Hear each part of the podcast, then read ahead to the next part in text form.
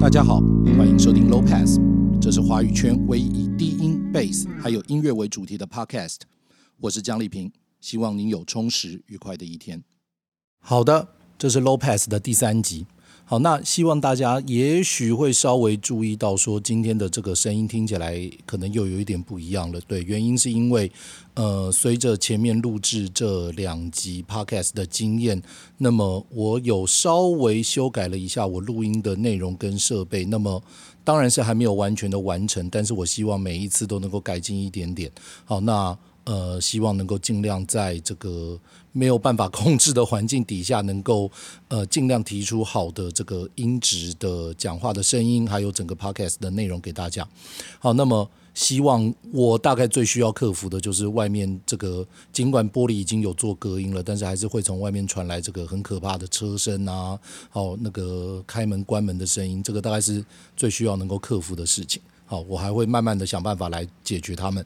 那么今天的主题呢，是一九五一年班的贝斯手们。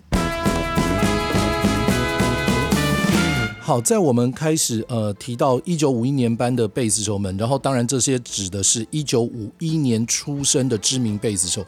好，然后再提到他们，还有为什么要讲到他们之前呢？我想请大家想一想，看你的生活经验中，呃，实际上有一个还蛮有趣的现象，就是如果在某一个领域，好，这个领域可能是各式各样的领域，科学、艺术，或者是呃人类生活有关的各种事情，你都会发现，实际上在那一个领域中的成就，或者是呃具有这个影响世界等级的著作，好，呃论文的发表，或者是呃运动上的成就、艺术上的成就等，往往都是集中在某一个年份前后一个很短的时间内，然后由少数的人在那一段时间几乎同时的提出来，好，这是一个非常有趣的现象。然后就好像呃波浪的浪头一样，好，然后呢，呃，在某一年，好，也许人类获致了重大的进步，但是接下来就停滞了若干年，然后接下来再到下一个风呃浪头，好，然后又停滞一段时间，好，然后人类的社会好像就是在这个样子的这个呃浪起浪落的底下来进步。我想最有名的例子是这个。好，在呃，我不知道大家对于这个物理的历史，好，物理学或者是这种呃比较当代的物理学的历史有没有一些琢磨？好，呃，我不知道大家有没有听过一个东西，就是一六六六年跟一九零五年这两年是俗称的这个科学上的奇迹年份。好，呃，为什么？因为一六六六年这一年，好，呃，牛顿。好，我们在课本上面看到的那个牛顿，好，他在一年之中，好，不但发明了微积分，好，然后进行了光的实验分析，还有万有引力的开创工作。也就是说，他在那一年呢，他同时在三个学科——数学、力学跟光学上面，好，然后呢，呃。创造出了一个新的学说，而这些学说为后面的这个物理学，还有这三个领域的学说创下非常良好的基础。而这个事情，你基本上可以说是由牛顿一个人在一年的时间之内，呃，做出来的成就。那另外一年呢，是一九零五年。好，一九零五年呢，爱因斯坦通一年一共发表了五篇。重要的论文，其中当然是包括我们最熟知的这个相对论的论文。好，然后他在一年之中，呃，发表了五篇这个足以震撼世界的论文哦。所以，呃，一六六六年跟这个一九零五年这两年被称作物理学的这个奇迹年。而另外一个很有趣的例子的话，我我想这个也许呃比较多人熟悉的就是 NBA。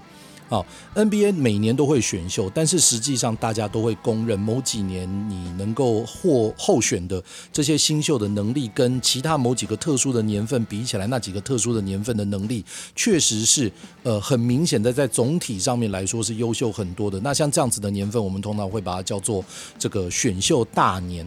好，那我查了一下资料，那我想大家都公认的这个选秀大年有三个，就是。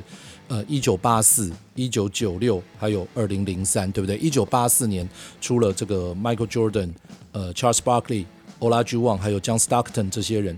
那么，一九九六年的 Allen Iverson 是状元，Kobe Bryant、Ray Allen、Steve Nash，而且九六年很猛的，就是他们那一年的选秀新秀里面，后来有十二个人后来变成全明星的成员。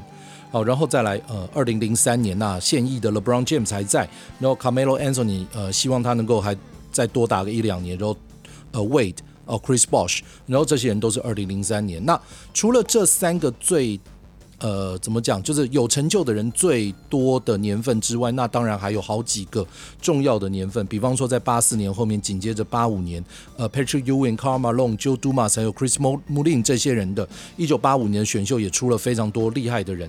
然后再短一点，一九八七，哦，一九八七有 David Robinson、Reggie Miller、呃，Scottie Pippen 还有 Kevin Johnson 这些知名的球员。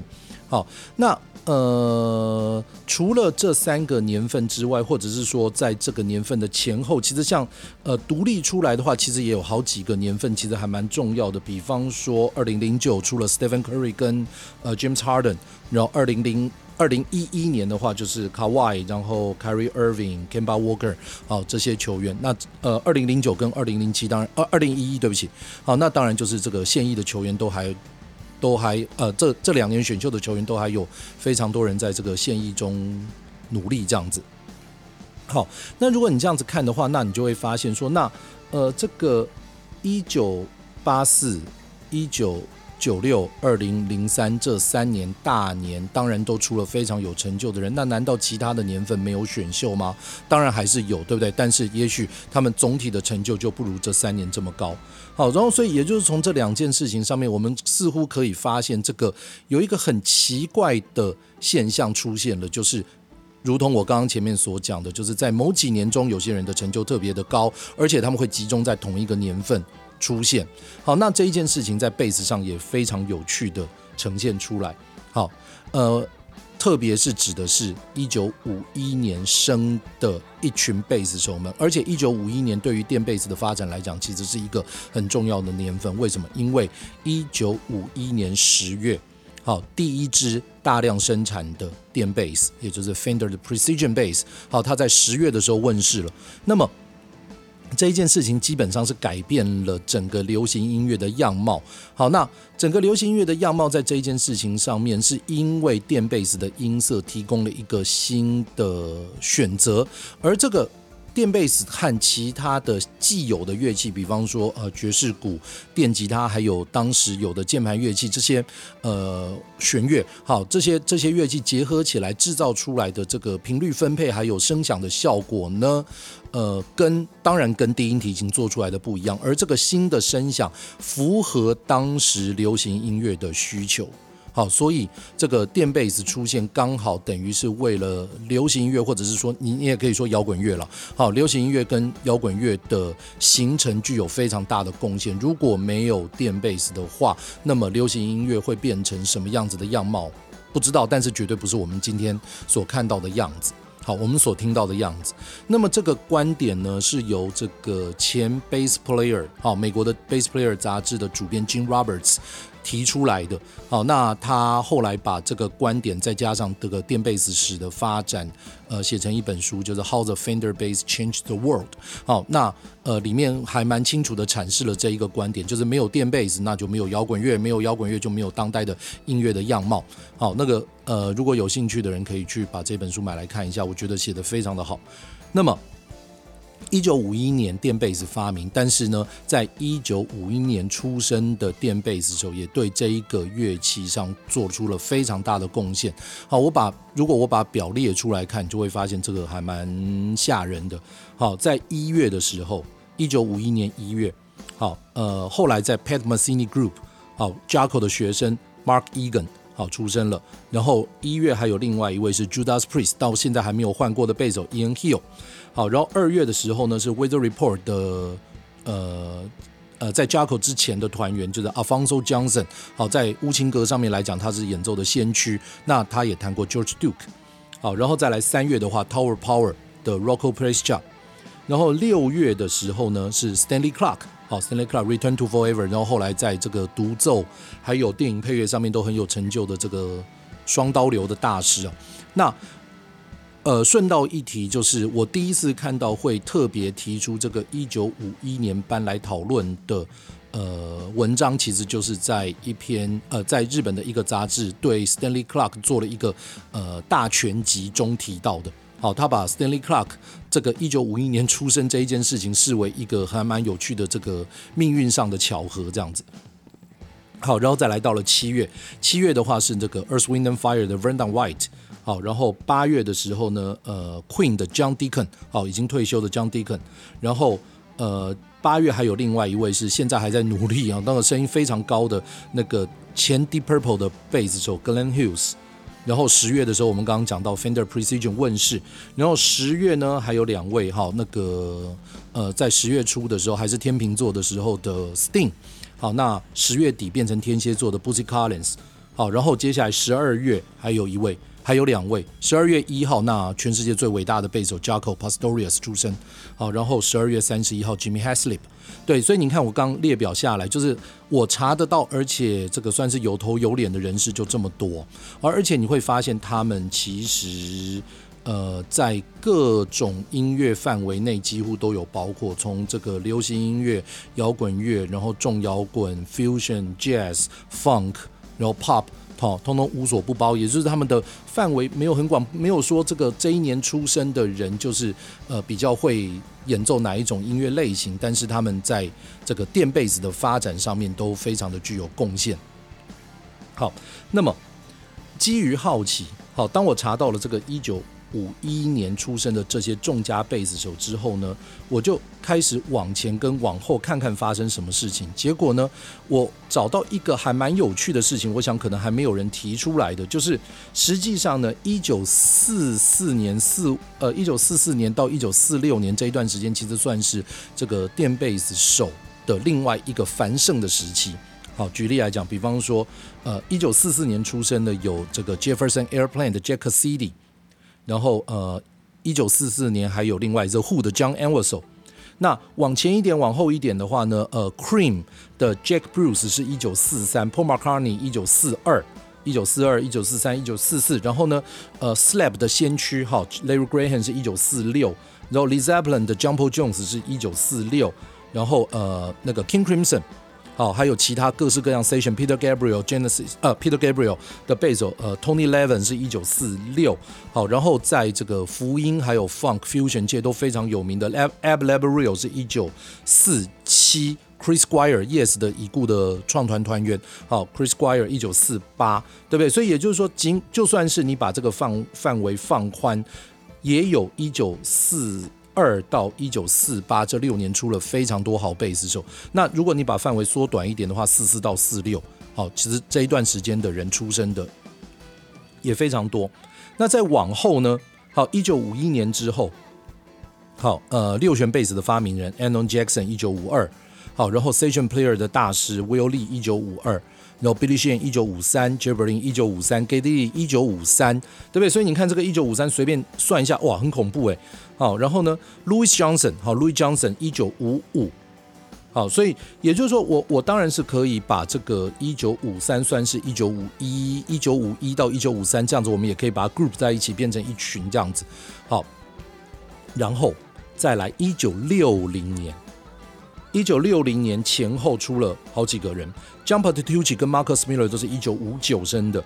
好，然后已故的这个纽约的 Fusion 大师这个 Jeff Andrews，好，一九六零过世的 Victor Bailey 一九六零，然后过世的 Vic 呃 Randy Covin 一九六零，对不对？你看呃，在这个五九到六零年之间就有非常多人，而且依照这个出生的时间，我们甚至可以直接从出生的时间。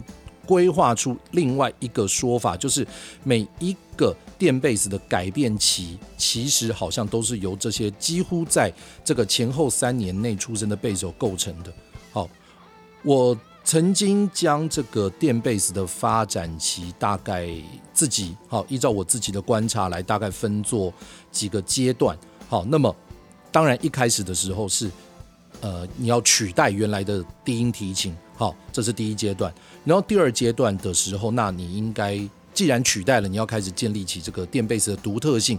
那么第一个取代低音提琴的人，第一个拿来在爵士乐里面用的人是 Mon Montgomery，Wes Montgomery 的哥哥。那呃，第二阶段是 James Jamerson，好，这个 Motown 的大师。哦，你有没有听到外面那个声音？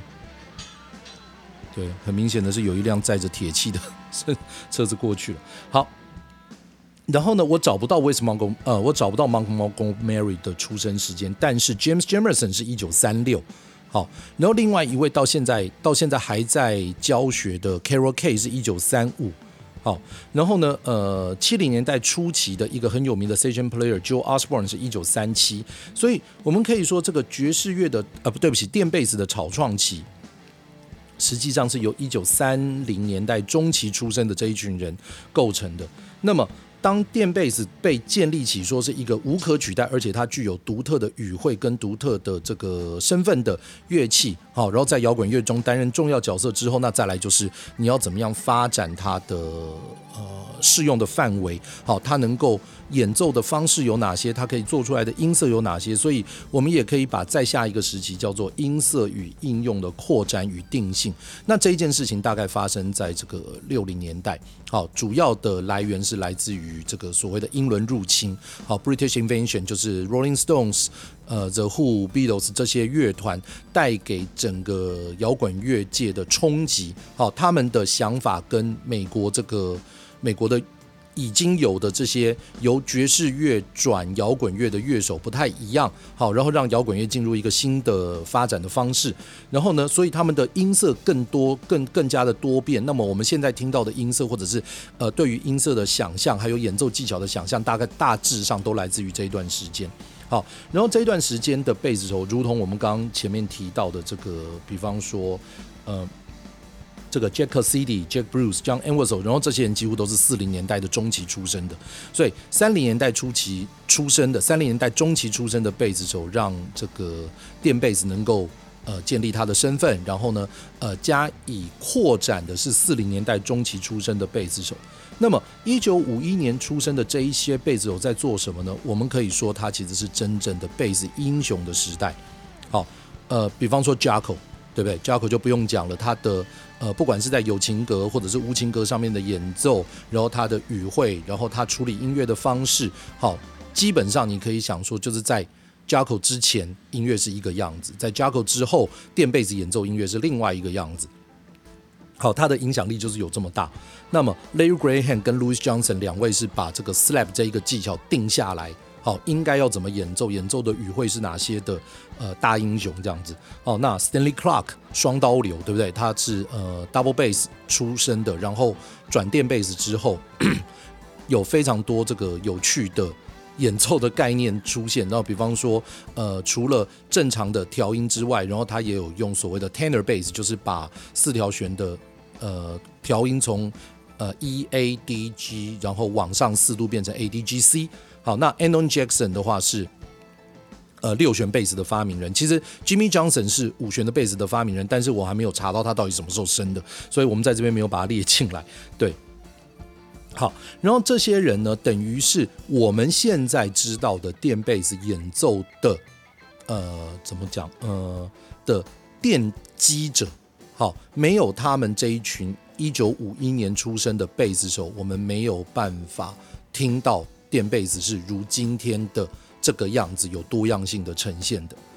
好，那当然在后面呢，呃，你可以继续发展下去，这个没有问题。比方说，呃，Pattucci 好，五九年生，Marcus Miller 五九年生，那他们一位是 double bass 跟电贝斯的双刀流，然后呢，呃，六弦贝斯，这是 Patitucci。好，然后 Marcus Miller 对的话，那当然就是主要的成就是在这个 slap 的应用上面，对，他可以将 slap 这一个演奏的技巧应用在几乎所有的音乐类型上面，而且他的音色是变成大家追求的这个极致的目标。好，但是他们其实是我我认为他们做的事情其实是承袭前面七零年代初期。好，这我们刚刚讲一九五一年出生的这些英雄们，大概。发展出他们独特的音色技巧和使演奏的方式，大概都是在七零年代初期。好，然后 p a t t u c c i 跟呃 Marcus Miller 是承袭着这一群贝斯英雄的。好，那 Billy Sheen 是因为出来，他怎么讲？他被全世界的人知道的时间稍微晚一点。他要到八零年代，他已经三十几岁的时候才有全世界性的知名度。好，稍微晚了一点，但是他仍然是。继承七零年代的演奏，比方说他他自己承认他的演奏中有非常多的东西来自于呃 John Entwistle 好，然后 Chris Squire，然后呢，其实还有一位是 Timboga，好，这个 Vanilla Fudge 的贝斯手，但是他也算是这样子承袭之后集大成，呃，那承袭之后加以发展的人。那么，我个人的看法就是电贝斯到目前为止我们知道的电贝斯的演奏，大概集大成的人是，当然就是 Victor Wooten，然后他是一九六四年生的，所以他又到下一个时代去了。好，那么在后面的。呃，当代的发展的话，那么我们以后有机会再说。但是，我想大家可以刚刚这样子听这样一连串的连珠炮下来，你可以听到，就是实际上各个不同的时期，等于是由各个不同年纪的人来做，这好像是废话一样。但是你会发现，他们其实是在集中在少数的年份上面的。三零年的三零年代中期出生的贝斯手们，开创了电贝斯的应用的可能性。四零年代中期出生的贝斯手。呃，将这个音色和应用的范围扩大。那么，五一年到五三年出生的贝斯手，我我我不知道我刚刚有没有提到，KDE 是五三年的哦，对，我应该有提到。好，呃，他们等于是呃真正的第我们开始知道的所谓的贝斯英雄的时代。好，不管在各方面都具有偶像帮偶像班的偶像班的存在。好，然后接下来到了这个五零年代末期、六零年代初期的这一两年，就是我们刚刚讲的这个传传习者，好，Miller 跟 Marcus Miller 跟这个 John Patitucci 他们这一代。那么在后面的话，那当然就是 Wooten 他们之后的人了。好，那呃，这个看起来好像我这样讲下去的人名几乎都是这个英美人士哈，好像是说这个。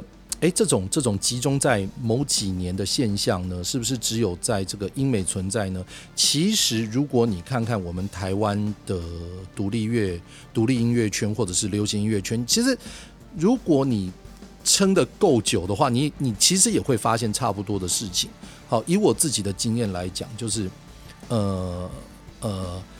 一九六几年，一个一九六五年前后出生的人，有非常非常多的人，就是持续的做流行音乐。他们也许年轻的时候玩团，但是很多人后来就当然放弃放弃了。但是在一九六五年附近前后，大概三四年出生的人真的超多。比方说，呃，河岸留言的林正如老师，然后或者说我以前的老板林伟哲，好，然后或者说呃后来呃魔岩的。呃，本来在魔岩中国部的嘉明树，好，嘉明树青是青年合唱团的创始团员之一。那他们这些人几乎都是五十五五几年的啊，然后那个呃呃呃倪贝贝，哎，倪贝贝应该是吧？好，然后江建明，对，他们几乎都是这一段时间出生的，就是一九六几年中间出生的。那么到我出生的这一个时间，就是一九七一、一九七二，其实人就变少了，对。然后呢，下一个。留下来做音乐的人变多的时间，我觉得是在一九七六、一九七七那个附近。好，比方说，呃，一九七六，对不对？一九七六乐团的团员大部分都是一九七六生的。然后五月天、糯米团、拖拉库，他们几乎都是差不多年纪的人。对，好，然后呢，这一群人之后，你会发现，就是如果你现在去找说这个一九，比方说一九七八、一九七九出生的音乐人，很相形之下比例真的就少蛮多。然后。再来再下一个的话，就是一九八三八四这一段时间。如果一辈子来讲的话，就是呃，比方说现在在这个无限融合的焦啊，好，然后呃宇宙人的方 Q，那还有这个呃，目前为止我觉得大概算是台湾发展最好的 Session Player，好，呃，Studio Live Player 阿达宁子达，他们几乎都是这这两年之间出生的。对，这其实是非常有趣的现象。对，你知道我没事其实常常会会会在看这种事情，然后都很少练琴。对。啊，那么为什么要研究这个东西？其实这只是出自于我个人的一些偏好，对，我很想要找到某些共同性这样子。但是我后来仔细想一想，说就是那知道这一个东西到底有什么好处？我其实后来想了很久，我觉得这个事情很像是那个。龙年出生的小孩，你知道，就是在十二生肖中，你会发现，你如果调查十二生肖的出生率，你会发现每一次都是龙年出生的人特多，然后他们的升学压力就变得很高，特别是以前有联考的时候，那个每一次你都会说，哦，这个龙年的考生这个录取率就是变得比较低，对，至少过去有联考的时代，几乎每每十二年就会有像这样子的新闻。好，那反过来讲，造成这样子的原因，如果我们不考虑生肖这样子的因素之外，好，那我认为其实是互相竞争的结果。好，是互相竞争的结果。如果你的呃同僚，好，就是跟你一起在努力学习某一种事情的呃同伴啊、同学、同事，好，然后中间有一两个人在这个上面发展的比较好的时候，其他的人其实。在正常的状况底下，其实都应该会受到蛮大的刺激，然后想要跟他竞争。好，然后呢，在这种互相的良性竞争底下，然后大家各自做各自的事情，然后发展出各自独立的个性。那么你总体来看的话，其实你就会忽然发现，这个呃，在这个年份出生的人，忽然之间，这好像群聚起来就变成很吓人的力量。好，那。可是呢，如果说是这样，那么不是在这些热门的年份出生的人，那该怎么办嘞？好，其实你要这样想，就是出生在这些热门年份的人也是压力很大。如果我也做，我也弹的是一样的乐器，那我的成就就是没有这些人好。那而且这些人在我这个年纪出生的人超多，那我该怎么办？对不对？这这个是这个是这一同年份出生的同一种领域的人的压力啊。那么。如果你不是这样子年份出生的人的话呢，那么你就没有竞争了，是是这样子吗？好像也不是吧，对不对？好，更重要的一点就是我我其实觉得，特别是看 NBA 的，特别是看 NBA 的这个选秀，好，就是。同一个年份选秀，那常常会是你在预测的时候是看他们这个在大学篮球的表现来给他们做这个排名的预测嘛。那但是实际上他在 NBA 的成就如何？其实我们我们看很多很多的例子就知道，绝对不是这样。比方说，呃，最近打得非常好的士官长 Jimmy Butler，他我记得他的选秀好像才三十名，对不对？可是你看他直接把那个公路在至少在前三场的时候把它八甲的。对，哎，这样讲下去就好像知道我这一个是什么时候录的，呃，对不对？就是这个前面的排名其实不代表最后的结果，所以同样的，好，你应该要想说，这个成就与否其实是你需要努力一段时间之后才能够被评断的，不是吗？好，举例来讲，比方说 Stephen Curry 他们那个二零零九年，当时他们的天资好像就没有像举例来讲，比方说 Jordan，好，他他们那个样子的表现如此般被看好。对，我看了一些资料，好像都在讲说，这个二零零九年其实本来预测是选秀的小年，对，结果没有想到这些人进了 NBA 之后，结果呃有如此好的成就，结果忽然之间他就变成大年了，对不对？所以这个成就好与坏，我们当然可以研究了哈，这个研究的。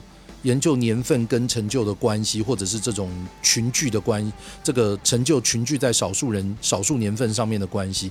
但是，我想也要注意一件事情，就是这个有没有成就都是后见之明，对不对？爱因斯坦当初发发表那五篇论文的时候，真的所有的物理学界都能够了解它的价值吗？好像不是这样子，对不对？那。Stephen Curry 在进 NBA 的时候，也没有人真的非常看好他，好，可是结果他后来的成就是这样，对不对？所以也不要太妄自菲薄，就是我不在那个年份，好，我不在那个年份，然后结果就呃，我就好像天生注定 Q 嘎，然后就是不太可能会有成就，因为我不是那个年份出生的人，也不要这样想，对不对？这个成就还是自己创造出来的东西，好，这些成就与否呢，都是后面依照。你真正做了什么事情来判定的，而不是呃看你的出身。好，我想这个应该是一个比较怎么讲，看待你这个出身的部分比较好的态度。不过是不过反过来讲了，一九五一年出生的人有那么多好的乐手被记得，然后而且那一年又刚好是电贝斯被发明的年份，你不得不说这个中间有一些很有趣的巧合在。好，然后呢，最后再补充一下，比方说秉持我刚刚的这个叫做。这个英雄不怕出身低，对你换换句话来讲，好像也有这样子的意思，就是好，比方说我我特别去查了 Tim Duncan 是哪一年选的，就 Tim Duncan 是一九九七，对他本来应该要在九六的，然后后来故呃为了毕业，然后晚了一年，然后 KD Kevin Durant 是二零零七，前不着村后不着店，他两年之后才是 Stephen Curry 他们进来，对不对？二零零七年现在记得的大概就只有 KD 一个人而已，对不对？然后他。他难道他就会因为这个样子觉得说啊，那那我这个呃，我我就只要有若干的成就，反正我这一年选秀的人都很废，那我只要能够比他们好就好。没有啊，你看 KD 发展到最后有多么的厉害，对不对？好，只要自己自己的努力，应该就可以不用特别的去管这些东西了。所以这个哪一年出生这一件事情，我们可以研究一下，但是也不需要把这个东西看得太认真。好，倒是什么呢？就是我刚刚讲的。提到的这些人，其实对我来讲都是影响我的演奏，或者是我听音乐的态度，或者是我听音乐的倾向非常重要的人物。对，我真的觉得大家应该怎么讲？如果如果你愿意听我的建议的话，那么这些人的音乐应该都拿来听一下。对，他们的在每一个成就上面，每每一个他们他们的这个音乐的风格上面都有非常好的发展。好，还是老话一句，如果说呃。希望大家听到这一个 podcast 的时候呢，你已经可以在 iTunes 还有 Spotify 上面听到这一个广播了。对，目前 Spotify 在我录这一集的时候，Spotify 是已经上线了，但是 iTunes 我还在等他们的通过。好，希望大家听到的时候，这个两边都已经上线了，然后你也已经可以看到我开的 Facebook 的呃这个 podcast 的粉丝页。如果说呃有什么。问题想要我来讨论的，或者说有什么事情你希望听听看我的意见的话，好，只要是跟这个音乐 base 有关的，都欢迎大家在想办法联络到我。好，你可以用 email 写在粉丝页上面的 email，或者直接在粉丝页上面留言都可以。对，好，那我们就期待下一集相见啦，拜拜。